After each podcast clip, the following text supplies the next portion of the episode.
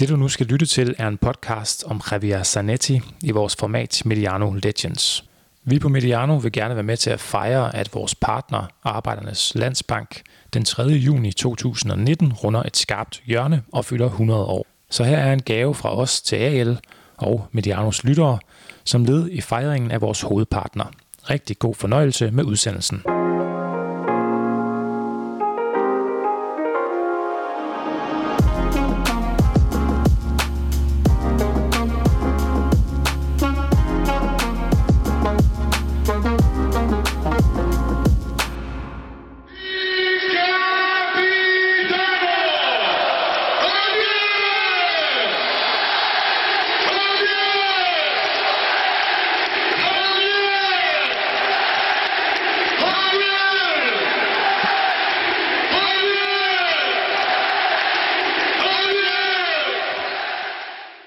Sådan bliver han ved, den kære stadionspeaker på Giuseppe Meazza i Milano, da han skal præsentere Javier Zanetti foran publikum på Inters hjemmebane i maj 2014. Igen og igen og igen opfordrer han de hengivende fans til en sidste gang øh, at erklære deres kærlighed til kaptajnen. Inters evige nummer 4, Il Capitano, Javier Zanetti. Det her er Mediano Legends, og i dag skal det handle om Inter-legenden Javier Zanetti. Målet er at portrættere fodboldens største legender, og den her gang er det altså den argentinske forsvarslegende, der jo om nogen er blevet mister Inter, er blevet lige med Inter. I studiet har jeg derfor selvfølgelig inviteret to Inter-fans, som skal hjælpe mig med at lave det her formentlig øh, meget kærlige og øh, også øh, nuanceret portræt af Zanetti. Jesper Banke, du er Inter-fan og journalist på Jysk Fynske Medier. Velkommen Jesper. Tak skal du have. Anders Winter, du har været Inter-fan siden 1990 og er mangeårig medlem af Inter-klub Danimarca, altså den officielle fanklub her i Danmark. Velkommen, Anders. Mange tak. Det er en fornøjelse, at I vil øh, mødes med mig her i dag og snakke om uh, kaptajnen, som jeg også sagde, da vi lavede udsendelsen om Francesco Totti for efterhånden lang tid siden. Det var den første i den her Legends-serie, der sagde jo, at når man er Roma-fan, så er man også Totti-fan. Og øh, som vil det være, det går jeg også ud fra øh, bestemt, at, at, at det er, når man er Inter-fan, er man Zanetti-fan. Hvordan, hvis vi skal starte sådan øh, lidt, øh, lidt populært, sådan helt, øh, helt overordnet, helt kort, hvordan vi beskriver Zanetti med, lad os sige fire ord, når det nu er Zanetti, vi snakker om? Jamen, øh, jeg har jo skrevet, øh, og det er, med, det er med meget store blå og sorte blink, Capitano, som et af de fire ord. Mm. Og det er jo fordi, at jeg anser ham som den perfekte anfører. Øh, og det er der så også andre, der gør, kan vi jo høre i øh, introen her. Øhm, så har jeg skrevet øh, perfektionist, fordi jeg tror ikke, han kunne øh, have drevet det så vidt, hvis ikke han var så patentlig med sin træning, som han var. Hans hår har også altid siddet perfekt og sådan noget, så det er, det er også en del af ham. Så vil jeg sige, at han øh, er en unik spiller i Inders historie.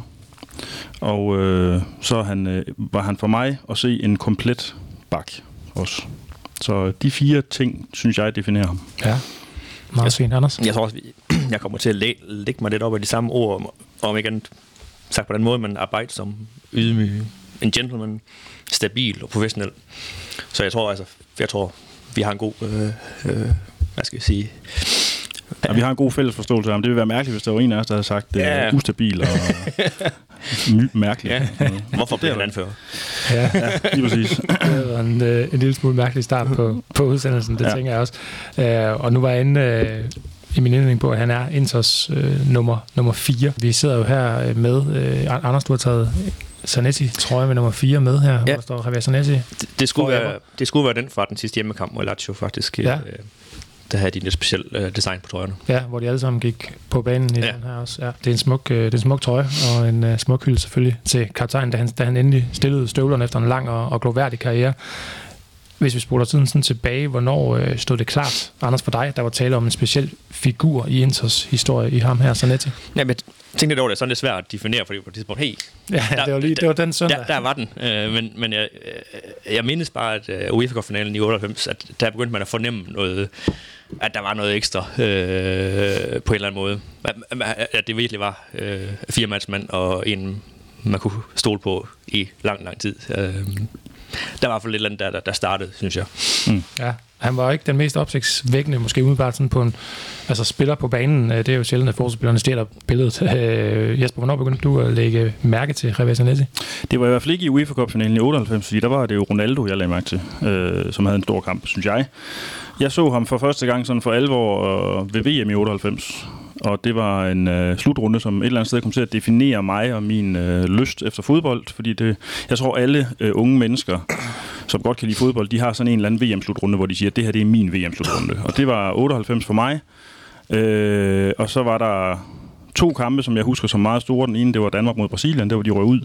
Og den anden, det var Argentina mod England, hvor Zanetti han scorer på et øh, frispark, som bliver lagt fladt ind til ham.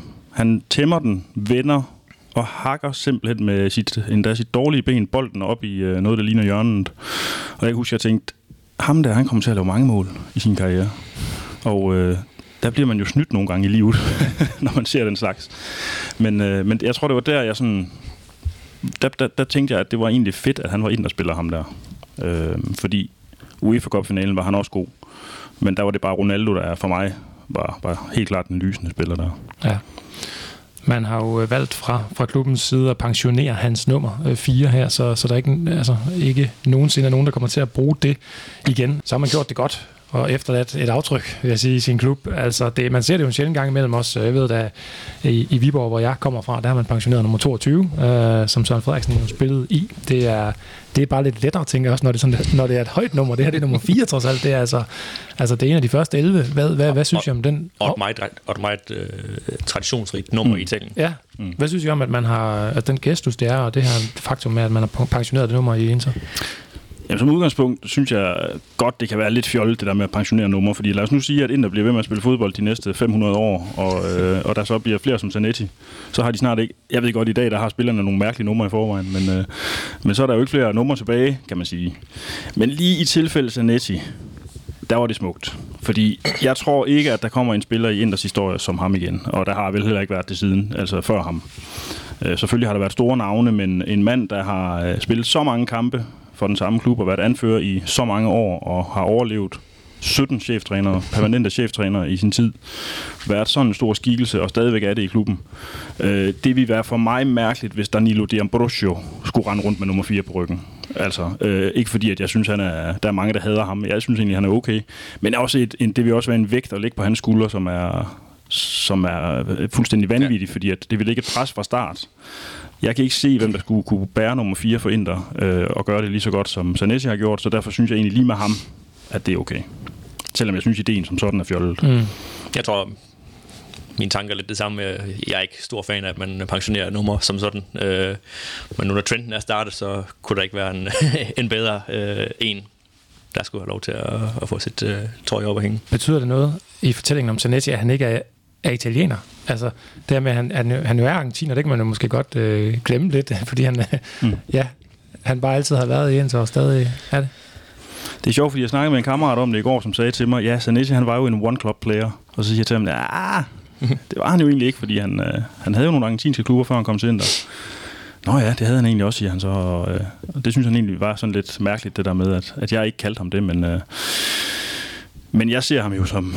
Jeg ser ham som... Øh, altså, ligesom mig den italiener som en argentiner, og han er jo for mig at se en, en one-club-player, fordi at han mm. har været i Inter i så mange år, og også blevet i klubben, selvom der var andre, der vi har ham. Så jeg synes ikke, at det gør noget, at han er, er argentiner. Nej.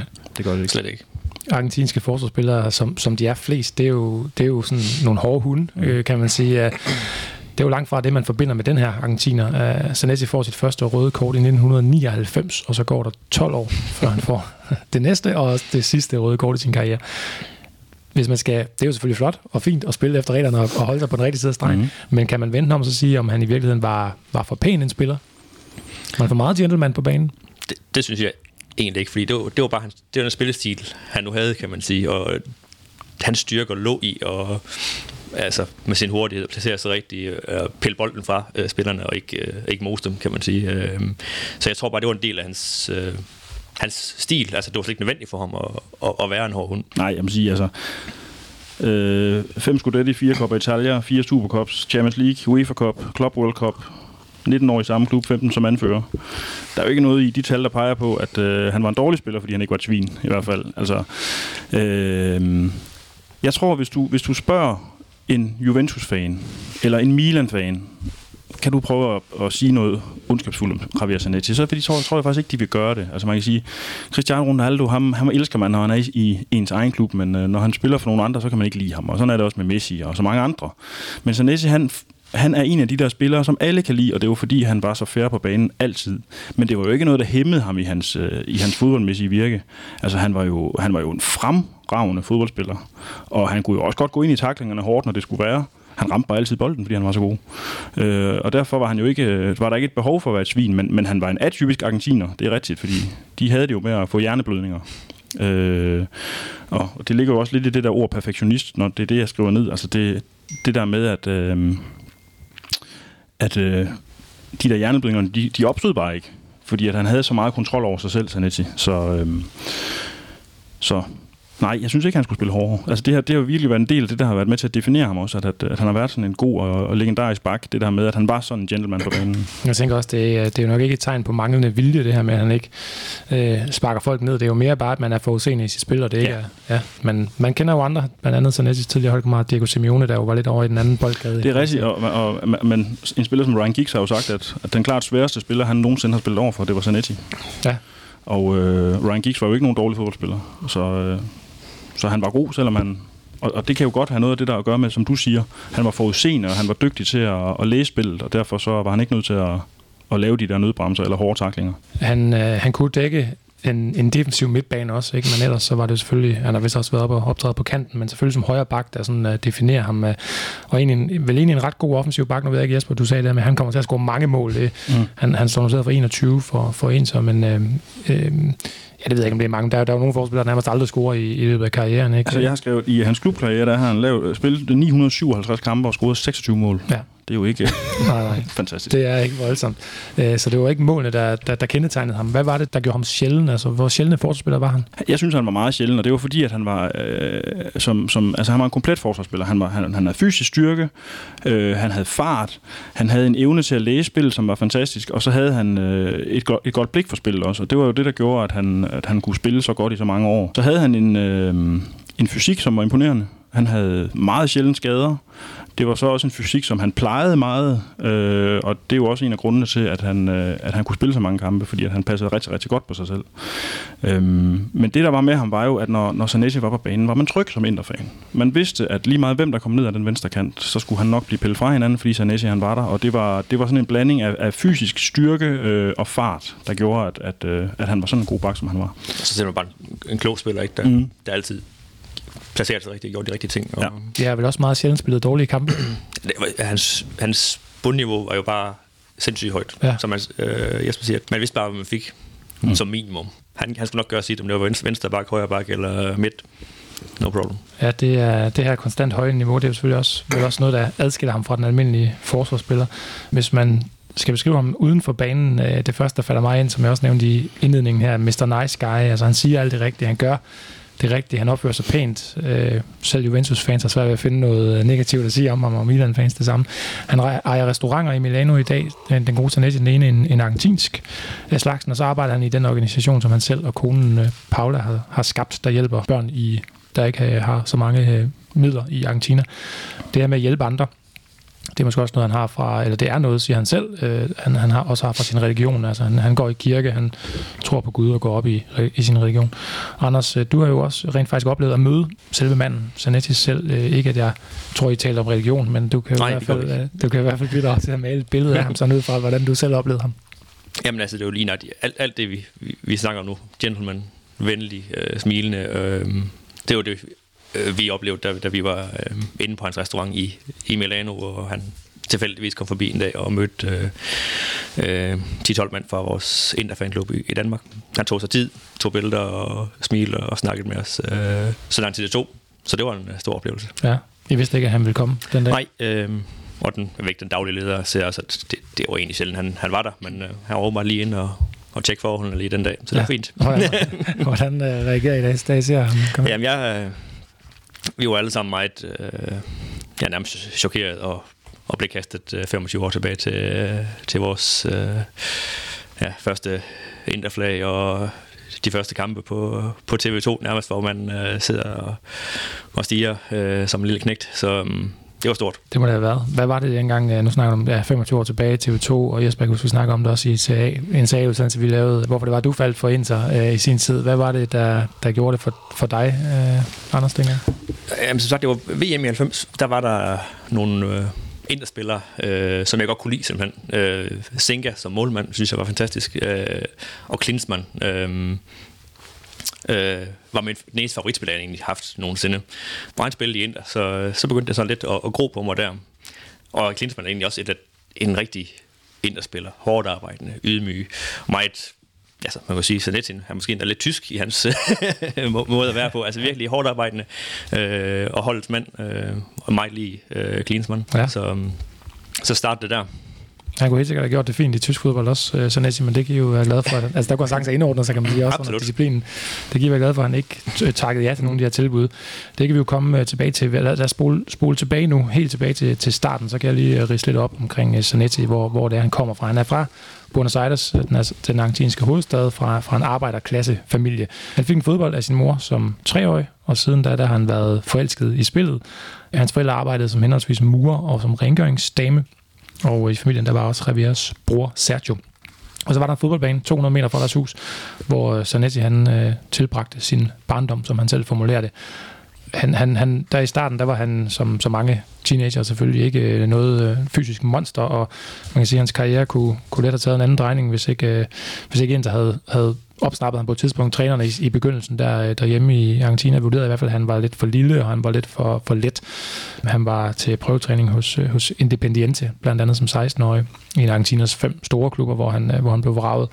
Så gik han i stedet ud og gjorde sin uddannelse færdig, Zanetti, og arbejdede som mælkedreng kørte simpelthen rundt med mælk til folk, startede kl. 4 om natten, og, og så kunne han også godt nå at hjælpe sin far med øh, murarbejdet efterfølgende. Og han har sagt sådan lidt også om det her med, med murarbejdet, at, at det passede egentlig meget godt til hans livsfilosofi. Der var en fin analogi i at bygge noget op fra bunden. Og så står man selvfølgelig med et meget konkret slutresultat, der, der er meget tilfredsstillende. Det tror jeg, vi, vi alle sammen kender. Og sideløbende spillede han jo så heldigvis stadigvæk fodbold, øh, med at han, han kørte med mælk og arbejdede med, med, mur, øh, med mursten, Zanetti. Og øh, han siger selv, at han også har fået sin, sin arbejdsmoral, også når det kommer til fodboldtræning fra sine forældre, som arbejdede hårdt, og også offrede en masse for, at øh, både han og hans bror kunne studere. Det var sådan en oprids af, hvad, hvad, det, hvad det er, der ligger til grund for, hvad der, hvad der sådan har formet ham. Som, øh, som spiller var han også en, en spiller, der arbejdede sig til det, han så blev, eller var han et naturtalent? Jeg vil sige, at han var en arbejdsmand. Altså, fordi øh, øh, det at være et naturtalent, i det øh, er der jo også noget fysisk, der er indbefattet. Og det havde han jo ikke, fordi øh, hvis han havde det, så havde Independiente jo ikke valgt ham fra i sin tid. Han var for lille, øh, og han har helt sikkert arbejdet benhårdt på at bygge det der ekstra muskelmasse på, der skulle til. Øh, så, så jeg, jeg, jeg, jeg vil ikke sige, at han var en naturtalent. Han var en mand, der arbejdede sig til det, som du siger, han lærte det hjemmefra. I øvrigt så passede han den fodboldbane, han spillede på os. Det var ham, der passede den. Hvilket jo et eller andet sted også siger noget om, at han gerne vil øh, kunne kontrollere banens beskaffenhed, når han skal spille fodbold. Det er jo også en lidt fedt ved ham, synes ja, jeg. At han er sådan, perfektionisten. Ja, lige præcis. Øhm, så det vil jeg sige, altså, jeg vil ikke sige, at han er naturcellet, jeg vil sige, at han har arbejdet sig til det helt, helt klart. Enig. Også det, man kommer fra trangekår og har skulle arbejde sig til alt. Det må, øh, det må, også, det må, sætte, det må give nogle karaktertræk, kan man sige, til en, der gør, øh, og det har han da helt, øh, tydeligvis taget med sig, kan man sige. Mm. Øhm. han, kunne, kunne man se, at han spillede fodbold for fodboldens skyld? Også sådan op i årene på et tidspunkt, tænker jeg også, det, det selvfølgelig også bliver et arbejde og bliver øh, hverdag. Ja, altså det synes jeg jo, fordi han... Øh det her med, at han bliver afvist som ung, han har jo rigeligt andet at give sig til egentlig. Han kan jo, han kan jo være murer ligesom sin far, han kan være mælkemand, og han kan egentlig også, øh, han har vel også hovedet til at kunne blive nogle andre ting, hvis han gerne ville det. Men, men han valgte alligevel at blive ved med at spille fodbold, selvom han havde fået den her afvisning af Independiente. Øh, det fortæller jo allerede noget om min tidlige kærlighed til sporten i hvert fald. Og så synes jeg jo, da han så, da han så stiger til stjernestatus i Inter senere, øh, der er jo ikke så meget pis med Zanetti. Altså, det, det er ikke noget selviscenesættelse uden for banen. Der er jo ikke noget behov for at gøre sig selv... Øh, der var ikke noget se mig behov i ham overhovedet. Man havde den der følelse af, at det, som han gerne ville, det var at ja, bygge noget op med Inter, spille fodbold, og så gøre mennesker glade omkring sig i forhold til den her sport. Øh, så derfor så, øh, så vil jeg sige, at det var sådan en, en en af de der typer af spillere, som ikke findes ret meget i moderne fodbold. Jeg, jeg vil sige, Senesi var jo ikke alene i at være sådan en, der elskede fodbold. Det gjorde Maldini vel også, og ja, Buffon er vel en af dem, der også gør det øh, stadigvæk. Men, men han er han var en af de der, som der begynder at blive færre i moderne fodbold i hvert fald, hvor mm. det ikke handler så meget om det, der sker uden for banen, mm. men det handler mere om det, der sker inde på banen. I 1991, der begyndte Zanetti hos øh, klubben i den næstbedste række, der hedder Atletico Talleres, tror jeg den hedder. Øh, han, han nåede en enkelt sæson der, og så blev han hentet af Banfield, en noget større klub, og øhm, blev populær der, fordi han også blandt andet sagde nej tak til både øh, River og Boca. Den daværende landstræner for Argentina, Daniel Passarella, det var ham, der gav Zanetti landsholdsdebut. Det gjorde han lige efter VM i 94 som 21-årig, og det var selvfølgelig også noget, der gjorde, at han blev han, at, at, at større klubber fik øje på ham her, talentet. Og øh, det var Inter, der fik Zanetti. I sommeren 95, der var, øh, kom Moratti jo til øh, Inter, og øh, hans første signing, det var Javier Zanetti. Han har jo siden signet forholdsvis mange kæmpe store øh, spillere, må man sige, specielt der i starten af sin, øh, måske i slut 90'erne, der ikke klubben havde sin, sin anden storhedstid øh, og brugte rigtig mange penge, men, men han, han signede Zanetti som den første en ung øh, argentiner her, og øh, ja, der er fulgt masser af, af drama og intriger med i kølvandet på mange af de her spillere, som han har købt nu. Jeg har siddet med listen her, hvor man kan se, at han har Altså han har fået hentet folk som Samorano, Crespo, Ronaldo, Adriano, Zlatan, lidt senere Wesley Snyder, øh, Figo også, og så videre. Ikke? Og der er mange af dem, hvor der også er alt det her uden for fodboldbanen, som vi siger, der bare ikke er så meget af med Zanetti. Har du nogensinde kørt øh, negative historier omkring ham i, til, i pressen generelt, eller italiensk presse, fordi jeg ikke kunne finde dem? Nej, altså en, en meget lille sjov ting om det der med, med Moratti og hans første køb. Han hentede jo også Sebastian Rambert samtidig, som jo alle kender og kan huske fra, men en meget stor dygtig spiller, der fik nul kampe i på to år. Bare lige en lille sjov. Øh, der blev også hentet en samtidig, som ikke gjorde det lige så godt som Zanetti, man måske havde et håb om. Og, men som egentlig var købt som efter sine, det var ham, der var hovedsigning. Ja, det var Zanetti, der overstrålede ja. ham, må man sige. Men, øh, men til dit spørgsmål, jeg har ikke kunne finde negative historier som sådan i italiensk presse med Zanetti. Der har været nogle skvulp. Øh, jeg kan huske i 2001, der blev han rygtet til Real Madrid. Og efter sigende var det, fordi han var utilfreds med at være i Inter. Øh, hvilket man måske godt kunne forstå dengang, fordi klubben befandt sig jo sådan et... Hvor ja, skal vi hen? Det var nogle forfærdelige år. Det, ja, de vandt ingenting, og det var ret irriterende at være der. Øh, men jeg tror simpelthen, at Moratti sagde nej til det, øh, til den der handel der. Og så er det jo sådan, at Zanetti han retter ind. Øh, sådan er han jo. Det har han jo også gjort de gange, hvor han af urensagelige årsager ikke er blevet vant til slutrunder for det argentinske landshold. Der har han jo også sagt, jeg er ikke enig i beslutningen, men jeg retter ind, og jeg er selvfølgelig stadigvæk til rådighed for landstræneren. Øh, og så har der været en, en anden situation, hvor han øh, i en øh, UEFA Cup-finale bliver skiftet ud af Roy mm. Hodgson kort inden øh, straffesparkslutrunden, hvor man tydeligt kan se på ham, at han er utilfreds øh, men stadigvæk føler, øh, stadigvæk er så elskværdig, at han står og krammer Roy Hodgson, mens han fortæller ham, hvor vred han er over, at han bliver skiftet ud. Ja. Øh, det er de to ting, jeg sådan har kunne finde med ham, hvor man har tænkt, okay, der var alligevel noget vildskab i ham her, men, øh, men men uden for banen har der ikke været noget. Han har haft et, et godt og fint familieliv, øh, og en, en stille og rolig kone, som ikke har haft behov for at råbe op. Hun er ikke blevet agent eller noget. Det kunne man godt savne i de her tider, ja. Øh, og, ja, øhm, jeg ved, hvad vi hentyder til her. Ja. Der, der kører nogle historier omkring Mauro Icardi, alt efter selvfølgelig, når man lige ja. hører den her, den her podcast. Så er, der, så er der lidt kørende der. Ja. ja. Så øh, du, du spørger jo også lidt til det her med, hvordan man skal agere som en offentlig person i Milano, og, og det er jo en, en cool by, øh, som er en modecentrum, og som er en finansiel øh, centrum for, for Italien, hvor man øh, som minimum skal være ordentlig, når man går rundt udenfor. Og hvis man er en offentlig person, så skal man også have pænt hår og sådan noget. Og det, der passer Sanetti jo også fuldstændig perfekt ind i den by, så på en eller anden måde var det bare et super godt match. Det er ikke sikkert, at han i Napoli havde været lige så fed en spiller, fordi at der havde han simpelthen ikke øh, stukket nok ud til Nej. Men i Milan var han bare, fordi han, han ikke havde noget som helst uden for banen, som var kontroversielt, så passede han bare perfekt til den klub og den by.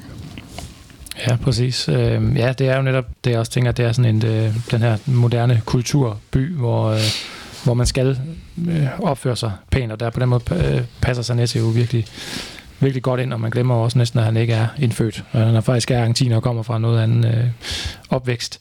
Altså, altså gå en tur i Milano sådan en søndag eftermiddag, hvor folk har været i kirke, det er simpelthen en fornøjelse. Simpelthen. Mm. Øh, folk er ude med familien, og du i deres stive til pus, og ja, drikker kaffe på hver hjørne og, og får sådan is. Altså det, det er faktisk det er sådan lidt en, øh, en ting i sig selv, på en eller anden måde. Man kan godt se, hvem der er turister, i hvert fald når, når jeg er dernede og render rundt i indertrøje og shorts.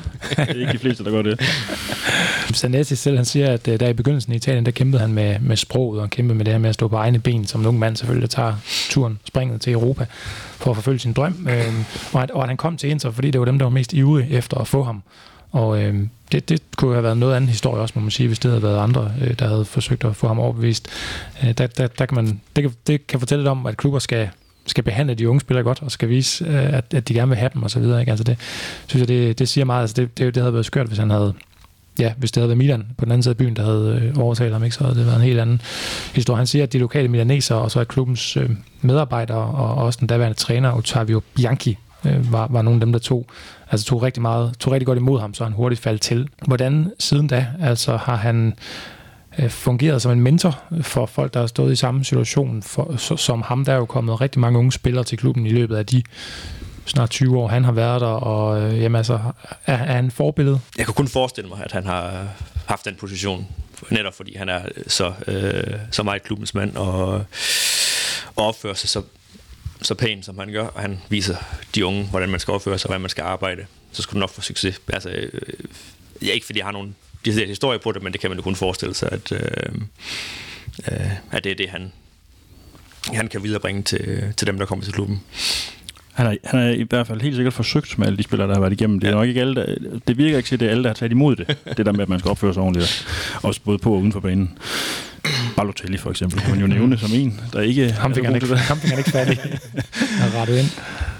Men det vi også undrer mig, hvis, øh, hvis Zanetti, når han selv har oplevet det her med at blive taget så godt imod, at det var så vigtig en del af hans tid i Inter, øh, hvis han så ikke selv gjorde det ved unge spillere. Øh, men, men derfra og så til, at de vælger den samme vej som ham, der er godt nok langt. Øh, og jeg ved ikke, om man kan tale om, at Zanettis, øh, den måde... Selvfølgelig skal han jo være et forbillede for alle unge mennesker, fordi han har haft den flotte karriere, han har. Men jeg ved ikke, om han er typen, som, øh, som unge fodboldspillere i dag ser op til. Det tror jeg ikke. Jeg tror, han var for kedelig, mm. simpelthen. Ja, han stikker slet ikke ud, jo. Nej. Nej, og det er jo netop det, der sådan måske kan være, kan være hvad skal man sige, anken imod ham her, at han måske næsten er for, altså for pæn også, både, både på banen, at han ikke får nogen røde kort, og, og måske også i virkeligheden udenfor, at, at, at der ikke er meget x-faktor over ham. Hvordan, hvordan ser I det? Altså, havde det været, havde det været federe, havde det været en bedre fortælling, synes jeg, hvis han havde haft lidt mere kant? Det der er med Inter, er jo, at Inter er jo en, en, det er jo en, en klub, hvor vi altid har under os selv, og det er også tit en klub i kaos. Øh, så derfor er, var Zanetti jo det her anker i mange år, som man altid vidste. Der er ikke noget med ham her. Og derfor synes jeg, at øh, den, den type, som han er, ham havde vi brug for. Og det har vi stadigvæk faktisk den dag i dag. Mm. Øh, der var nok af det andet. Der var ja. nok x-faktor i andre spillere. I Ronaldo, i Zlatan Ibrahimovic. Øh, altså, på den, måde, øh, på den måde synes jeg, at han var en god modpol til alt det der. Og, og derfor synes jeg, at han... Øh, det er også derfor, han har fået den legendestatus, han har i Inter. Men det er selvfølgelig klart, det er selvfølgelig svært at sidde her i en podcast som Zanetti og fortælle om den gang, hvor han øh, var skide fuld nede i Milano og sparkede sin skraldespand og sådan noget. Altså, for det, det er der, der er der bare ikke noget af. Og, øh, og som du siger, så var han jo heller ikke en spiller, der på banen som sådan stak ud. Altså, han har et par, et par legendariske mål. Men udover det var han jo bare driftsikker. Mm. Og det er der ikke ret mange øh, øh store, vilde øh, rubrikker i forhold til La Gazzetta dello Sport i. Altså, det er der jo bare ikke. Mm. Når I ser altså det her med, hvordan han agerer som, som anfører inde bag, altså på, på, på klubbens anlæg, så det er selvfølgelig svært for os, når vi ikke har, har de adgange og sidder nede i omklædningsrummet sammen med spillerne, men uh, hvordan han agerede dengang. Men når man så ser det, vi kan se ude på banen, altså øh, han var vel heller ikke den anfører, der sådan, øh, ja, der gik hen og tog fat i, i kraven på Balotelli, hvis han gjorde et eller andet dumt, og sagde, nu, nu kommer du, nu kommer du simpelthen herhen, makker, eller gør eller altså. Han skal nok styr på tropperne. Ja. ja, ja. Hvordan gebærdede han sig som anfører på banen? Det, det er sådan så. Jeg kan huske en Champions League-kamp mod Valencia i 2006, som stikker fuldstændig af. Er det Nicolas Buditso, han brækker næsen, og Ivan Cordoba, som jo simpelthen er det tætteste, man kommer på en uh, narkogangster, uden at være det. Han går fuldstændig amok og jagter en, uh, og de stikker. Det er sådan en åben krig ja. og slåskamp uh, på banen. Uh, og der ser man jo også Sanettis uh, rolle som, altså, i en fuldstændig sindssyg situation, hvor han faktisk prøver at dyste ned. Ja, han er argentiner, øh, han burde jo være med, ikke? Han burde jo være fuldstændig med, lige præcis. Altså. Og han har lige set en af sine argentinske medspillere få brækket næsen af ja. en. Men, men ved du hvad, han, han prøver simpelthen at, at gå ud og, og, og skille det med, og der er en, der på et tidspunkt bliver sur på ham, men jeg tror, det er fordi, at han, det er en anden en, der gør et eller andet. Altså, i de der sindssyge tv-billeder. Øh, så det var jo det, han var. Og så vidste man, Man vidste, øh, med ham på banen blev der krævet ordentlighed af, af medspillerne, og der blev krævet, at de leverede en arbejdsindsats som minimum hver eneste gang. Fordi ellers så skulle de nok få ballade med, med traktoren, som han jo blev Mm. kaldt, når, når de kom ud igen. Øh, jeg tror, øh, det er jo svært at... Altså, vi har jo ikke siddet i et omklædningsrum, øh, hvor Balotelli, han har været en øh, stor klaphat i en eller anden kamp, men jeg tror godt, du kan regne med, at Zanetti, han har givet ham en tur. Øh, det var ikke kun Materazzi, der klaskede ham op ad en væg, når der var problemer. Det gjorde Zanetti også, men han gjorde det jo nok på sin måde. Øh, men der var ikke nogen tvivl om, bestemt, tror jeg. ja, der var ikke nogen tvivl om, øh, hvem der var anføreren, og at man skulle levere i forhold til Zanetti. Jeg tror også sådan i, i, i bagspejl, når man kigger tilbage på hans rolle, sådan, så man kan virkelig fornemme det der med, at han var øh, limen på en eller anden måde. Mm. Mm. Han fik nogle ting til at hænge sammen. Jeg tror også uden for banen, kan man sige. Og det tror jeg også, man ser lidt nu i den rolle nu, selvom det er sådan lidt en ambassadørrolle. Han, han prøver lidt at glide Ja. lidt ind imellem. Også i Cardis, han har jo nok været inde og, og snakket lidt. Altså, jeg har gjort tit for, at det, altså, han prøver at få tingene til at, at hænge sammen mm. på en eller anden måde. Ja, og det er jo også noget med, med leading by, by example, som, uh, som anfører dengang, at han, han viser de andre, hvordan det skal være, og man skal ikke være i tvivl om, hvordan tingene skal foregå. Det er jo egentlig også noget sjovt noget, det her med, at vi, at vi sådan leder efter riser i lakken ja. Ja. på, altså, på et men, altså, det, det, det siger vel også lidt om den verden, vi sådan lever i nu her, ikke? At, man, at man gerne skal have x-faktor, at man gerne skal have kant, at det ikke er nok bare at være et ordentligt menneske. Nej, han skal, man skal være en reklamesøjle også, på en eller måde. Øh, Og det er, det er også, vi, vi som mennesker, vi kan jo godt lide en god historie. Og der er jo ikke noget sjovere end at, end at fortælle om, øh, om dengang, hvor Mourinho han sagde til Balotelli, brugte hele pausen på at fortælle mig, Balotelli, du skal ikke få dit andet gule kort, fordi så har vi problemer. Og så gik der to minutter anden halvleg, så fik han rødt kort. Ikke? Det er jo en sjov historie. Øh, og det er, jo dem, det, er jo dem, vi, det, er jo, det er jo det, der gør, at vi kan sidde øh, og drikke en pilsner på et eller andet værtshus og fortælle en skæg historie. Det kan vi jo godt lide. Øh, så så der, det er jo en meget naturlig ting, det der, mm. synes jeg. Mm. Man kan bare ikke rigtig gøre det om Zanetti. Nej. Det kan man ikke. Jeg tænkte også, da podcasten er kommet i, i scene, en podcast om Zanetti, tænkte jeg, øh, det bliver nogle gode 5-7 minutter, vi får der. Ja, men øh, vi, har rundet, vi har rundet en halv time nu, godt. øh, nu og jeg, jeg har bestemt ikke øh, i sinde at lukke ned endnu, for der er masser at fortælle om ham endnu. Nej, og min pointe er også bare det her med, at altså, det er jo sådan helt, det er jo, det er jo, det er jo et menneskesyn det her med, at man behøver jo ikke at være, man behøver ikke at være et dumt svin, for, altså for at være spændende. Det er jo, det er jo øh, når jeg opdrager mine børn nu, så opdrager jeg dem til at være ordentlige mennesker, først og fremmest. De må gerne blive som Zanetti, og vi skal nok få øh, kunne lave en og, de, podcast og de går i sagtens kant, selvom... Ja, Ja, jeg, jeg tænker altså øh, ydmyghed, hår- hårdt arbejde, respekt for andre mennesker. Som fodboldspiller, men også som menneske, så når du godt nok langt, synes jeg. Ja, selvom man ikke fyrer, får, får det der røde kort, som Balotelli får, eller fyrer fyrværkeri af i sit øh, hus, eller får den ene... øh, Skyder med og pil efter folk, eller hvordan man ja, præcis. Ikke? Hvad med jo den der, nu nævnte du den lige traktoren, det var vist et kælderen, fik allerede i, i, i Argentina, tog med sig til Italien. Hvad, hvad, ligger, hvad, hvad ligger der i det kældnavn der? Altså, at, er det også sådan det her med at være driftssikker? Det tror jeg. Ja, og det der med, at han kunne løbe en uge uden pause. altså, øh, hvis man hælder benzin på en traktor, så kan den, øh, hvis det er en ordentlig en, så kan den jo også køre langt, kan man sige. Og det var jo det der med, at, at han kunne blive ved med at arbejde hårdt, øh, ligesom en traktor, den kan. Jeg tror, det er det, der ligger i det. Øh, og Ja, måske, fortsæt, Der fortsæt, er måske altså. også noget driftssikkerhed. Mm. Øh, men, men jeg tror, når, når jeg tænker Il Trattore, så tænker jeg på, at det er, det er den her maskine, som i et øh, stille og roligt tempo bliver, bliver ved med at levere. Og det, øh, det er derfor, han fik det der navn der. Vi skal have rundet øh, hans øh, landsholdskarriere også, Zanetti. Det, jeg fortalte det her med, at det var Daniel Passarella, der i en ung øh, alder, altså Sanessi, i en ung alder, fik debut for Argentina under Passarella, og, og han har jo i mange år været fast mand, men, men, men derfor har det jo ikke været lutter lavkage med hans landsholdskarriere, må man sige. Både ved VM i 2006 og VM i 10. Der bliver Sanessi udladt af VM-truppen selv, øh, efter at, at han jo har spillet i rigtig meget af kvalifikationen. Det var øh, Jose José der vragede ham i 2006, og Maradona, der gjorde det i 10.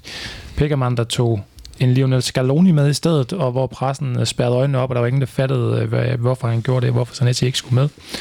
I 6 og i 10, jamen, der, var det, der var det Maradona, ved det landshold, der, der, der sejlede under ham, hvor han, han fratager Zanetti anførbindet, giver det til Mascherano, og så giver han så pladsen til en øh, 30-årig øh, Ariel Garce, øh, tror jeg det udtales, øh, der kun havde været med to gange i løbet af fem år ham kender vi alle. på landsholdet. Er igen en af de kendte, ligesom Rambert. Ja. Og, bliver sat af under VM, så vidt jeg husker. så spillede ikke, hvis- tror jeg, Bodiso han overtager. Han er jo ikke ligefrem højre bak, kan man sige. Nej. Øh, Og han var i øvrigt heller ikke særlig god. Hvad, øh, hvad, hvad skete der der omkring Zanetti og landsholdet? Hvorfor, hvorfor bliver han snydt for de her to gange VM? Jeg håber, Anders han kan forklare det, for jeg kan ikke. Altså, Altså- det kan jeg ikke. jeg kan som sådan heller ikke. Altså man kan sige, øh, noget af det, jeg husker fra den første med Peckerman, det var, at der skulle være en eller anden argentinsk journalist, der skulle have opsnappet, at uh, Peckerman mente, at Zanetti har bad luck. Så nærmest bare som en, øh, vi, vi tager under, han er med, aktive ting. Okay. Altså sådan lidt, det, det kunne også være meget sydamerikansk. Ja, Og så igen i 10, den jeg ved ikke, kokain befængte badebold, hvorfor han ikke kunne, kunne bruge ham, det er endnu større. Ikke? Altså, at sætte sig ind i hovedet på Diego Maradona, det er jo det samme som at gå ind i uh, Pans labyrint eller et eller andet. Altså, det er jo fuldstændig... Der kan komme et eller andet stort monster og bide Ja. dig i armen og alt muligt mærkeligt. Og det er ikke mel, du får i hovedet. Nej, det, det er virkelig heller ikke. Så, så den er, den er sindssygt. Altså, ting, men, men det var, der, der fandtes jo fakt, rent faktisk landstræner dengang, der, der tog beslutninger ud fra den slags fuldstændig sindssyge ting som dårligt øh, held, ja. Eller, eller mm. uheld. Altså, Men det satte også altså, i 10 til det relief, at de virkelig ikke havde en højre bak. nej. Og så kunne de ikke bruge ham. Mm. Uh, så er det jo et eller andet sted noget personligt. Ja, det må det være. Og det var også, det er ikke så lang tid siden, at øh, Maradona udtalte sig om Zanetti igen. Dårligt ved at, ved at kalde ham, øh, du ved, øh, han, han er en, der er venlig mod alle mennesker og sådan noget. Sige, øh, han nævner alt, en af gode ting, og det synes Zanetti til sig. Han vidste godt, det var kritik, men så igen, så bøjer han den om, siger han siger kun gode ting om mm. ham, selvom Maradona prøver at, at svine ham til på, øh, på den måde, han nu kan. ja. Men du finder vel heller ikke to personer i verden, der er mere forskellige end. Diego Maradona og Javier. Zanetti. Så det har det giver måske meget god mening, at han har valgt en, øh, eller han har fravalgt en spiller, der slet ikke minder om ham selv overhovedet. var Og han altså- vil have noget vildskab ind. Uh, han er argentiner, uh, virkelig helt ind i hjertet, ham Diego Maradona. Mm. Det er Zanetti selvfølgelig også, men han Ja. kender jo også de der svin, som du også sagde i starten, at man skal helst være lidt en, en, en, en ondskabsfuld kal, når man spiller for det argentinske landshold, og det var Zanetti jo overhovedet ikke. Uh, men det der med dårlighed, eller u- uheld, det er jo bare sindssygt. Ja, det er jo Fuldstændig det. sindssygt. Det kunne et eller andet sted give god mening i Sydamerika. Jo, jo, måske. Ja, bare ærgerligt for Zanetti, at, øh, at, at det er jo de to, der var landstrænere på de givende tidspunkter Ja. der også, ikke? Altså, og der er jo nogen, der så vil overveje landsholdsstop selvfølgelig, men ikke Zanetti, han, øh, han, han hang i, og Maradona blev fyret, og så blev Zanetti genindkaldt til landshold og stoppede så derfor af egen fri vilje efter Copa America i 2011 efter 143 landskampe for Argentina, som jo så ja, er jo vildt, øh, vildt mange i forvejen, man kunne have vel blevet endnu flere ja. med de rigtige landstrænere. Øhm, Diego Maradona, der, der smed ham af landsholdet, han, jamen, han har også, han har, han har, han, han, jeg havde læst et citat, hvor han snakker om det her med, at han synes, at Sinetti var bedre end dem alle sammen til sammen. Og jeg ved ikke, om han også tænker sådan på, altså som, som, Som personlighed. Ja, ja, det. Du er så pæn en fyr, men, men argentinerne på, på landsholdet, det, ja, han passer måske ikke ind i klikken der. Du var inde på, øh, Jesper, at Ryan Giggs har kaldt ham øh, den sværeste modstander, han har skulle stå overfor. Og han kunne om, øh, trods alt, han har, han har snørret nogen, ikke? Og Zanetti synes han altså var, var den sværeste, og øh, Paolo Maldini, måske Milans svar på Zanetti, har jo kaldt ham sin mest respekterede fjende. Mm. Det er jo selvfølgelig også, den her respekt er vel også noget, man opnår, fordi man, øh, man er som Zanetti. Helt klart. Helt klart. Der, der, er ikke noget svinsk i ham. Øh, og det er også det, vi snakker om. at Der er ikke nogen øh, fans i Italien og andre klubber, der ikke kan lide ham. Og det er jo, fordi han var så fair på banen altid. Han, var jo, han har jo altid løftet sig over mængden af vilde udtalelser fra præsidenter og sådan noget. Og, øh, og også på banen var han jo altid fuldstændig fair. Der var ikke nogen, der havde en oplevelse af, at han gik efter skaden, eller øh, på nogen måde var et svin, og han skulle prøve at lukke dem af. Så, øh, og det er selvfølgelig klart, at når man så kan være sådan en god spiller i så mange år, og gøre det på den der måde, så, så aftjener det respekt, også blandt de aller, største, som Maldini jo også var. Det var i 1999, efter at den anden interlegende Giuseppe Bergomi stoppede karrieren, og han fik anfører bindet Zanetti, og øh, jamen Jesper nævnte, at han havde haft 17 trænere i den her periode, i den 19-årige periode, han har været i Inter. Der har blandt andre, blandt andre været Mourinho, der har været øh, Marcelo Lippi, Hector Cooper, Rafa, Roberto Mancini. Øh, der har været rigtig mange, og, og, og fælles for dem alle sammen er jo, at under dem, under dem alle sammen har Zanetti været fast mand øh, og været anfører potentiale også, ikke? Altså været ham, som de har sagt, jamen det, du er, du er lederen i gruppen, og du er selvfølgelig ham. Vi, vi skal selvfølgelig ikke flå anførbindet af dig her. Altså, hvad, øh, hvad fortæller, fortæller det om Zanetti som, som leder det her også med, at, man, at han gennemgår så mange trænere, der egentlig øh, ser på ham med, med samme øjne? En ting er altså mange træner, men også stilarter. Mm. Mm. Altså en ny filosofi, der kommer ind. Du, han indordner sig og, og gør det, han får besked på. Ja. ja, jeg tror, når man som, øh, når man som ny træner kommer til en klub, øh, så tænker jeg ikke, at noget af det første, man tænker på, det er at fjerne anførerbinden fra en spiller. Men lige i tilfælde Sanesi var der jo virkelig slet ikke nogen grund til at overveje det overhovedet, fordi at han var så øh, professionel, som han var. Og, og jeg tror, meget af det snak, der har været i forhold til Icardi, og, og det her med at tage anførerbindet af ham, der har jo været noget snak om, at det var fordi, at der var en del af omklædningsrummet, der ikke ville ham som anfører. Og det tror jeg aldrig nogensinde, der har været nogen, der ikke vil have haft Zanetti som anfører. Øh, han havde den fulde opbakning fra spillertruppen, og så er det klart, at en træner, der så kommer ind øh, og tager et anførerbind væk, altså, så han jo, det, det kunne Jose Peckerman måske have fundet på, ikke? eller Diego Maradona, men, øh, men normale folk, men, øh, der tænker normalt, de gør jo ikke den slags. Nej, så har man nok skudt sig selv i foden også, hvis man har startet der, ja, øh, som ny mand på trænerbænken i Inter.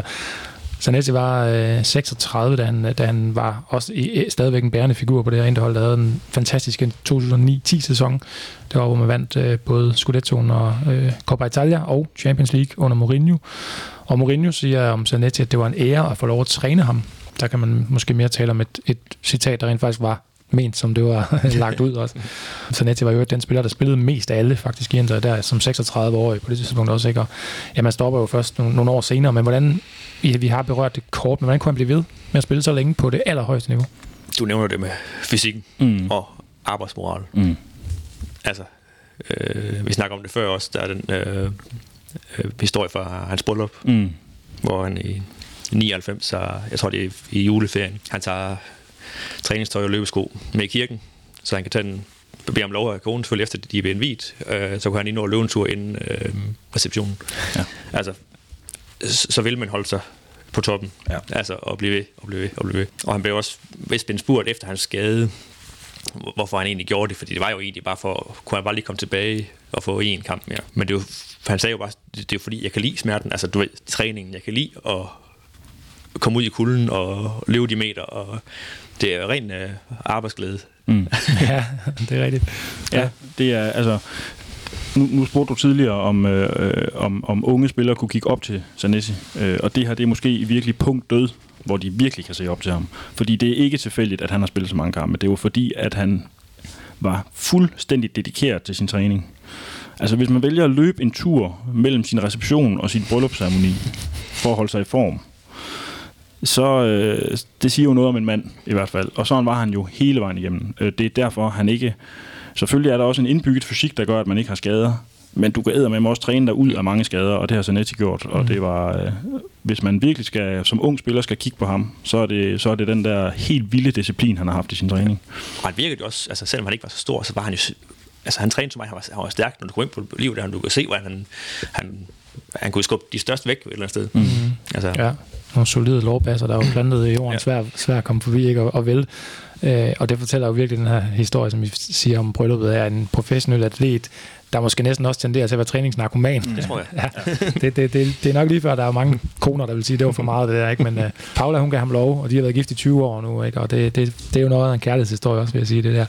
Og øhm, en god forklaring på, hvorfor man kan være aktiv på, på det højeste plan, til man er næsten 40 år gammel, og øh, når man kigger billeder sådan af Sinetti op igennem årene, så, så, så ser han jo faktisk nærmest heller ikke ud til at være blevet ældre, altså undervejs. De berømte Panini... Øh, ja. De der stickers fra Panini. Ja. Trøjerne skifter. Ja. ja. ja. hvad sker der med ansigtet? Det, det er bare yngre. photoshoppet ind. Ja, ja, ja det kan ja, tenderende til at blive, blive yngre. Altså, det de der indsunkne kinder, og så hans, øh, hans perfekte hår, som du var inde på. Ja. Playmobil-håret, der bare sidder. Og det har de jo også snakket med ham om, det hår der. Og det har han jo sagt, at det var meget, meget vigtigt for ham at fremstå flot med det hår.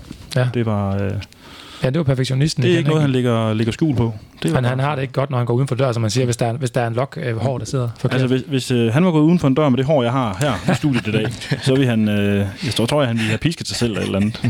Ja. Og efter sigende ja, er det kun hans børn, der må røre han så kortvejt, og så får de at vide, at de skal, øh, de skal væk. okay, det er også vildt. Ej, så slemt er det altså ikke mit hår, Jesper, i dag. Okay. Nu har du også, nu har du også fået høretelefoner på, ja, det, det ødelægger frisyren. Uh, ja, han har det er rigtigt. Øh, Zanetti er, er han i virkeligheden den eneste mand i fodboldverdenen, der har øh, lige så flot hår som Brian Laudrup. Det er, jeg synes godt nok, den, den er vild.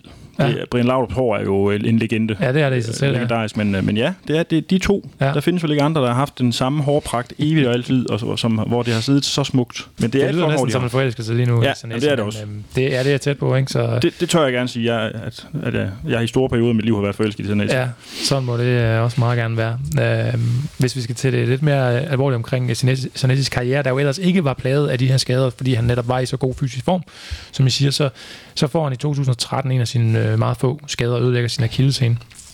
og hele sæsonen der 13-14 blev udlagt. Øh, og efter den dag, det er der, hvor du, øh, Anders, også er inde og siger, at han, han, vil, han siger, at han vil kæmpe sig tilbage og bare lige have den sidste oplevelse, en, en sidste kamp foran øh, de her Inter-fans. Og øh, det fik han. Han fik lov til at spille foran dem igen. Han fik også flere kampe, men øh, kæmpede sig tilbage og slutter sin karriere øh, tre måneder før sin 40-års fødselsdag først. Og, og altså på det tidspunkt, hvor han selv ville stoppe, og ikke hvor en skade sagde, ja, at han skulle stoppe. Ikke? Altså ja. det, det, det, det var også den rigtige måde, at det skulle ske på. Absolut. Mm. Altså, øh, det var hans, øh, hans beslutning, hvornår han skulle stoppe, og det, han kunne, han, jeg tror, han kunne få lov til at fortsætte, hvis han ville, men øh, så det ikke været på det niveau, han, han ville, kan mm. man sige. Han manglede lige de der sidste procenter efter skadet. Men han nåede vel så alligevel lige at stoppe på, på toppen, kan man sige, før, altså før eller hvad? Fordi man, ja, det, det farlige havde været, hvis han havde forlænget kontrakten og sagt, ja. jeg kan stadigvæk godt lige tage en år, et år eller to mere. Ja, ja, jeg vil sige, det, det, det er for blåøjet at sige, at han stoppede på toppen, for det gjorde han ikke. Fordi de der 14 kampe, han spiller efter sin skade, mm. var han ikke den Zanetti, vi kender. Mm. Øh, det, det var han ikke. Han stoppede ikke på toppen, men han stoppede, før det blev pinligt, mm. eller før, det blev, før, før hans eftermæle blev, blev øh, hvad hedder sådan noget, skævvredet af rigtig, rigtig dårlige og sløje præstationer. Ja. Det vi Sanesi aldrig nogensinde har accepteret i øvrigt, at, at det var sådan, det skulle slutte. Men, men han, var, han stoppede ikke på toppen, det vil jeg ikke sige. Øh, skaden gjorde en del. Ja. Jeg ved, altså, jeg vil gerne lige sige til min kone, når jeg siger det her, at det er for sjovt, det jeg siger nu. Men øh, grunden til, at jeg kan huske vores øh, søns fødselsdag, det var fordi, at han blev født den dag, hvor Sanessis øh, diagnose kom frem. I forhold til hans skade, det var en meget sørgelig dag for mig. Bare både, både sørgelig og dejlig. det var sådan i slutningen af april 13, øh, der det var frygteligt. Altså, fordi det var sådan en, det var sjovt, fordi det var sådan noget, man tænkte, da det skete, nå, okay, han falder bare lige, eller, altså, ja. det, det så ikke slemt ud overhovedet mod Palermo der, men, øh, men man, man havde virkelig den der fornemmelse af, okay, nu er det slut. Men jeg tror så til gengæld, at øh, det der med, at han kom tilbage og fik de der 14 kampe, det gjorde også hans stop mere spiseligt for os. Altså det havde været slemt, hvis han skulle stoppe der. Øh, men fordi at man ligesom havde set det her med, okay, han er faldet en kende i niveau efter han har haft den skade, så det er fint, han stopper nu. Altså, det gjorde, det gjorde det der, den der karriereafslutning fin et eller andet sted. Ja. Altså. Man kan sige, det, det niveau, han kom tilbage på, det var ikke på toppen, naturligvis, men han er altså ikke noget at bidrage med, hvis det var det, han ja, ville, kan man sige. Men øh, så han, et eller andet sted var det en god beslutning at mm. sige, det var, det var nu, det var det. Traktoren kørte kørt videre. ja. Han faldt ikke igennem i hvert fald der til sidst, selvom, han, selvom niveauet ikke var det samme. Ej. Og det, der er også sådan lidt, lidt en parallel til den der, øh, til, til, til Slatterns historie for eksempel, det her med, at da han falder i den United, øh, den europæiske kamp, ikke, hvor man tænker, nu, nu er Slatern færdig, det var den. Øh, der, var, der var lidt det samme hjerte og vilje til at sige, det, jeg stopper ikke på grund af en skade, så mm. jeg kommer tilbage. Øh, hvordan havde I det, da det blev officielt? Da Zanetti satte støvlerne på hylden? Jamen, det var, det var okay. Altså, øh, jeg, jeg fældede sgu en tårer, da, da Sanesi græd. Når Sanesi græder, græder vi alle, kan jeg huske, øh, jeg skrev rundt til mine venner. Øhm, og øh, det var en meget følelsesmæssig dag, når man tænker på, at han jo har været så stor en del af klubben i så mange år. Men, men samtidig sad man også med, med den der fine fornemmelse af, at, at det var fint. At, at det, var, det var også nu, han skulle stoppe. Øh, det, var ikke en, det var ikke en spiller, der blev tvunget til at stoppe øh, på højden af sin karriere på grund af en eller anden skade. Det var en spiller, der havde haft en lang og flot karriere, og som, øh, som fik sluttet af på en rigtig fin og ordentlig måde. Så det var jo det var en rigtig fin og god måde, ja. det sluttede på. Det var præcis det samme, jeg har, jeg har skrevet ned, at det skulle lige sætte sig. Mm. Og så var det ene sted ok. Altså, så kunne man ligesom, øh, så kunne man godt se det for sig, at det var det, det, var det rigtige. Hvor ondt gjorde det så på klubben, altså på Inter, at miste øh, kaptajnen igennem så mange år? Det kan, vi, det kan vi jo se nu, synes jeg. Altså, øh, der har jo ikke øh, været en anfører som ham, siden han stoppede. Nej. Øh, det vil også være sindssygt andet. Men øh, Inter kunne godt være i kaos, og Inter kunne godt være en klub, hvor tingene ikke fungerede, og der har været masser af spillere igennem, som har skuffet og været vanvittige uden for banen og sådan noget. Men man havde Zanetti, som den her helt sikre, stabile faktor i klubben. Men hvis med Sanese på banen var der i hvert fald altid en ud af 11, der leverede 100%, og, og der var altid en, som var en ordentlig, ordentlig og god spiller på banen. Den, den savner jeg lidt i dag. Og det var lidt det, vi snakkede om før også, men der, øh, den spiller, der ligesom er limen, kan man sige. Mm. Øh, det er ikke nogen selvfølge, synes jeg, at en klub har sådan en spiller. Nej. Så, så, så øh, når man ligesom har ham, øh, så er det altså bare med at, øh, at sætte pris på det og, og beholde sådan en mand. Øh, ja. Når man så indser, at det, det er det. Altså, de, det er ikke nogen... De, de er der bare ikke som selvfølgelig. Nej, også som, det, det, det, der, du, det, det der med limen er nok meget rigtigt sagt, fordi der var jo ikke, der var jo ikke en spiller i Inders omklædningsrum under Zanetti, som var utilfreds med, hans, øh, at han var anfører overhovedet. Og det har der tydeligvis været øh, med skiftende anfører, siden han stoppede, så... Så også den der helt stabile faktor i omklædningsrummet, hvor alle bare vidste, at det var ham, den er også væk. Det var, det var i maj 2014, at Tanesi stoppede klubkarrieren. En, øh, den, den hårdt arbejdende gentleman, der, der takkede af, og er jo så, han er så blevet vicepræsident i sin hjerteklub, uh, og sådan, ja, en lidt en ambassadørrolle, som du også uh, siger, Anders. Og hvis vi bare lige skal tage tallene, som Jesper, du havde, du har, du har sagt det lidt tidligere på podcasten, har nået at vinde mesterskabet fem gange med Inter, Coppa Italia fire gange, Supercoppen fire gange, Champions League nåede han også at vinde, altså, som vi også har været inde på, UEFA-koppen, og så VM for klubhold og øh, 19 sæsoner på første holdet, 15 sæsoner som anfører. 858 kampe for Inter, der jo stadig selvfølgelig er klubrekord, og så er spørgsmålet, hvornår den bliver slået, og om der nogensinde kommer en som Zanetti i Inter igen. Hvad, hvad tror I der? Er der nogen, er noget, der tyder på, at der er nogle kulturbærere, nogle aftager på vej, eller hvornår tror jeg, man ser sådan en historie igen? Nej. nej. Desværre. Man, man higer jo efter sådan ja. nogen der. Og, ja. og man ser også op til dem, selvom de spiller i Altså om det er Maldini eller Pellissier i Kiev, eller du ved, det er nogen, man sætter pris på, øh, også som fan af en anden, mm. en anden klub. Men om vi har nogen nu... Det er tæt, de kommer vel sammen med Handanovic, der har været der i syv år, ikke? Han skiftede ja. til Inter for at spille Champions League og kom først til det i den her sæson.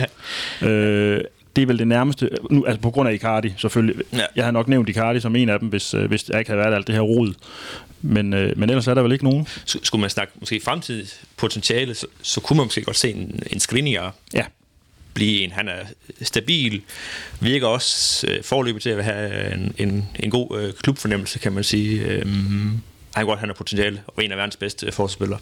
Ja, og i øvrigt også en mand, som ikke har behov for at stikke ud i offentligheden og, og, og skrive underlige Twitter-oplæg, hvor han har en hat på, hvor der står et eller andet underligt og sådan noget, som Icardi han har. Øhm, han, er, han er faktisk en af de der gammeldags typer, virker det til, som, som godt kunne, kunne blive en af dem. Det er ja. faktisk rigtig godt øh, set. Øh, fordi i det hele taget, altså kommer der en ny Maldini, kommer der en ny mm. øh, Buffon, kommer der en ny øh, Zanetti. Og, og så længe man som mindre i hvert fald er hvad kan man sige, i det næste lag i, i fødekæden, så er der altid en risiko for, at, øh, ja. at Real Madrid og Barcelona kommer med, og det har de nok allerede været, med Skriniar for eksempel, øh, med den helt store tegnebog. Efter sin aktive karriere, der er han jo blevet Jens, som nævnt, han siger selv, sådan at Inter er mit liv, og, og det var vigtigt for ham at få, altså at båndene med klubben ikke blev, bare blev kappet efter karrierestoppet der, og han sagde jo med det samme, jeg stiller mig til rådighed, og jeg er klar til et job i klubben, og de fandt jo så bare et job med det samme til ham, og altså jeg, jeg tænker, gjorde det lidt nemmere også, måske i virkeligheden det her med, at han, man så mister ham som spiller, men, øh, han, er, men han tror også stadig er i klubben og er med til at videreføre det, øh, hvad skal man sige, arbejdet der. Jeg tror også, også fordi hans, den person, han er, har masser af bidrag med i Inter. Mm. Altså, øh, øh, fordi det, det der med det, han nu kan, det kan han stadigvæk godt bruge, selvom måske ikke på banen. Han kan stadigvæk godt hjælpe til, altså, hvad skal vi sige, mellemled måske mellem øh, ledelse og spillere og whatnot. Ja, det er, en sjov, det, det er lidt en sjov rolle, han har fået, fordi ja. vi har øh, vores meget unge kinesiske præsident, som, som, som tegner klubben overordnet, og så har vi øh, nu fået Bebe Marotta, som er den sportslige leder, og som udtaler sig om øh, kapitel bredt om, om det der. Og så er det som om, når der er noget, der lige har behov for, at der lige kommer en rolig hånd ind og dæmper lidt ned på gemytterne, så kommer Zanetti ind ja, og fortæller det, det, lidt. Det, det er skræddersygt ham, ja. den position, han har. Ja. Altså, han, han, han gør det, han har lyst. Altså, ja. tror jeg. ja, det er rigtigt. Altså, jeg, jeg, jeg synes, det har en stor betydning, at han stadigvæk er i klubben. Ja. Mm. Jeg synes, det er smukt, at en spiller, der har betydet så meget, med det samme får en plads øh, i hierarkiet. Øh, jeg vil ikke sige, at der var i samme øh, position som... Altså, Milan har jo fået øh, Maldini med i sin ledelse. Og, øh, og det betød rigtig meget for Milan på det tidspunkt, fordi at der havde klubben været i total kaos i, øh, i nogle år. Øh, og der var det vigtigt for dem at få en mand ind, de kendte, og vidste, at han var garant for noget stabilitet og noget sikkerhed. Ind der var ikke sådan helt i samme kaotiske situation, da Zanetti han stoppede. Men, øh, men det er rart at vide, at han er der, fordi så kan det, sgu, det kan sgu ikke gå helt galt, Nej. når han er en del af det. Altså. Han kan smøre nogle hjul her og der. Ja. Og igen hans rolle som, øh, hvad skal vi sige, også den argentinske forbindelse. Altså, man mener i hvert fald, at det var ham, der sørgede for, at de fik Lautaro, i stedet for Atletico Madrid, som hvis nærmest havde en aftale med ham. Mm. Så derfor, der, den rolle kan han selvfølgelig også øh, have. Mm. Og det er godt med de her mennesker, som, hvor, man, hvor man har en tryghed og tænker, så kan det så ikke gå helt galt. Nej, når, når han sidder der, så det kan godt være, det er et hus øh, til tider, men, øh, men det stikker ikke af, når Zanetti er der. Han er der til at trække lidt i den anden retning. Hvad, kan, det, kan det tage noget af historien om Zanetti selv, altså noget om fortællingen af, af ham, hvis, hvis, hvad skal man sige, hvis det, hvis det begynder at gå lidt dårligt for, gå, gå dårligere for klubben, eller gå dårligt for ham i, i det her ledelsesjob? Jeg synes, de har puttet ham i den helt rigtige ramme, fordi de har sørget for at passe på ham. Øh, altså, det er ikke ham, der står til ansvar, når de taber mm. fodboldkampe. Det er, ikke ham, øh, det er ikke ham, der står til ansvar, hvis de leverer et dårligt regnskab, eller øh, at de ikke opnår deres mål om top 4 og så videre. Det er øh, ledelsen, Suning, og det er øh, Marotta. Altså, det, øh, det er dem, som er, og cheftræneren selvfølgelig. Ja. Så Nesses rolle er en anden, og den er, det er en rolle uden sådan vanvittigt meget ansvar, men han har den her øh, lindrende effekt, når tingene er ved at øh, komme over. Øh, og der, der synes jeg virkelig, klubben har, jeg ved ikke om de har tænkt over det, det har de forhåbentlig, men, øh, men der har de virkelig ramt den i røven, altså med ham, fordi vi som fans kommer ikke til at miste øh, vores akkelse af ham i forhold til den rolle, han har nu i hvert fald. Så skal det være, fordi han får en anden rolle. Ja. Ja, som ser så et ledelsesdiagram nu, tror jeg, så, så har han ikke en del af det. Nej. Han er sådan en boble ud ved siden af. Ja. en smuk boble med flot hår. Ja. Og han skal ikke øh, ned og være træner på et tidspunkt, eller hvad? Det tror jeg ikke. Det er ikke det, der, især står, der står skrevet i stjernerne. Der har ikke rigtig været nogen ansøgning til det, nej. tror jeg. Altså. Nej, han kunne, han kunne være en fantastisk træner, tror jeg faktisk. Men, men nej, det er rigtigt, hvad du siger. Det, det har aldrig været på tale. Nej. Aldrig. Gambiaso er begyndt at rykke lidt på det, men... Øh. Samuel var lidt inde øh, undervejs også under Pioli. Ja, det er rigtigt. Øh, Sanese, det har aldrig været... Jeg tror, jeg tror simpelthen ikke, han har, øh, han har det der. Han, han, han vil det ikke. Der skal han måske være lidt... Det kræver måske lidt mere en diktatorisk ja, tilgang til at være træner. Det, er, det er måske ikke lige ham, tror jeg. Nej. Han fik jo tilbud i løbet af karrieren også, for, hvor han godt kunne have forladt klubben, men bliver den her one-club player. Øh, jeg var næsten, øh, i hvert fald ikke. Han, efter sin mødte han øh, Manchester United daværende manager Sir Alex Ferguson i en lufthavn, og han øh, gav sig for, at han ville meget gerne have ham til Old Trafford, og også øh, Barcelona og Real Madrid har været nævnt der, som klubber, der på et tidspunkt var ude efter ham, men øh, man blev hele karrieren. Hvor meget betyder det for fortællingen om Zanetti, at han spillede i den samme klub, i hvert fald i Europa, hele karrieren? Hvor meget ligger det til? Fordi hvis han nu var skiftet til Real Madrid efter 10 år, Jens, mm. havde vi så lavet den her podcast? Nej, så havde det været, vel måske været en Real Madrid-fan, der havde siddet her, og ikke øh, os to. Altså, øh, jeg, jeg lægger ekstremt vægt på de der one-club-players. Jeg ved godt, det er lidt en falsk one-club-player, når man taler om Zanetti, men, men dem der, som ikke øh, blev fristet af det der sidste store vilde tilbud fra Kina, eller øh, hvad der nu kunne komme. Jeg synes, det pletter Buffon en smule. Det er jeg ked af at sige, at han er i PSG lige nu. Øh, og han fik jo så, har jo så heller ikke fået det ud af det endnu, som han gerne ville. Mm. Men... Øh, jeg synes, øh, en spiller som Steven Gerrard, at han pludselig skulle til, øh, til USA og, og kræme øh, lige have de sidste millioner ud og sådan noget. Altså det, det, det fjerner noget af det der legendestatus, de har, og det synes jeg var smukt ved Sanesi, at, øh, at han blev i Inter, også dengang, hvor det så fuldstændig håbløst ja. ud. Da han fik det første tilbud fra Real Madrid, der lignede Inter jo en klub, der aldrig ville opnå noget som helst. Altså, hvis du kigger trupperne fra dengang jeg startede, så var lige sådan taktvis. Der har godt nok været mange dårlige øh, sæsoner, ja. altså, og dårlige, øh, altså hvor der har været få highlights. Du begynder at købe Ronaldo, men der, der var ikke mange gode spillere, da de købte ham for eksempel. Altså, altså, der var masser af muligheder for at, at pisse af, og Real Madrid Barcelona vil alle være, være fristet af, og United nok, nok på to, nærmest på toppen, ikke? Øh, da de dominerer. Så mm. det er stort, når man bare siger nej tak. Mm. Nu har du den her øh, trøje, Anders, med Zanetti Forever. Er det stadig en spiller, som, øh, som I husker tilbage på nu med, med glæde, også når I sidder og ser interkampe nu her, ikke? Og, øhm, og, og er det en spiller, som I, som I vil komme til at huske?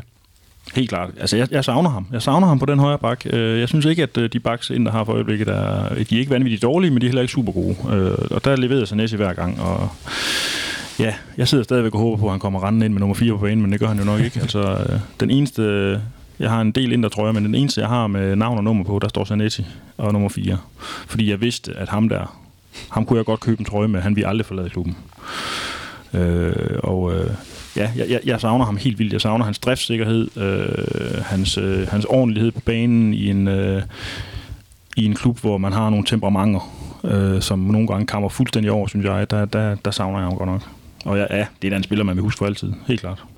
Fuldstændig. Det er en, han er spilleren. Altså, jeg tror ikke, der kommer andre i vores levetid i hvert fald. Nej. Vi kan håbe. ja, ja, det kan vi, men det er jo der, du ret i. Det tror jeg ikke. Så jeg selv siger det her med at være spiller i den samme klub, at det er selvfølgelig tiderne, tiderne skifter nu også i forhold til, om vi skal se det igen. Ikke? At, øh, han håber, at øh, vi, ligesom jeg, ser, ligesom, øh, ser, ser flere ligesom ham fremover også, men, men øh, det er nok ikke sikkert. Altså, han, han, siger, han beskriver det som en ekstraordinær følelse, det her med at blive så tæt forbundet også med en klub, og der er jo mange, der beskriver Inter som en familie, øh, som han også selv, øh, det var også noget af det, han selv lagde væk på, da han skiftede allerede til klubben, han kunne mærke. Han fremhæver netop også Maldini som en af de her øh, spillere, ikke? og Del Piero og, og Francesco Totti, at, øh, at, og sammenligner dem med ham. Så jeg tror også, han selv ser sig selv som en one-club-player, selvom han var forbi nogle af de her argentinske i, i øh, begyndelsen af karrieren. Det skal jo også starte et sted, specielt når man bliver, jo, jo. Når man bliver braget af det første.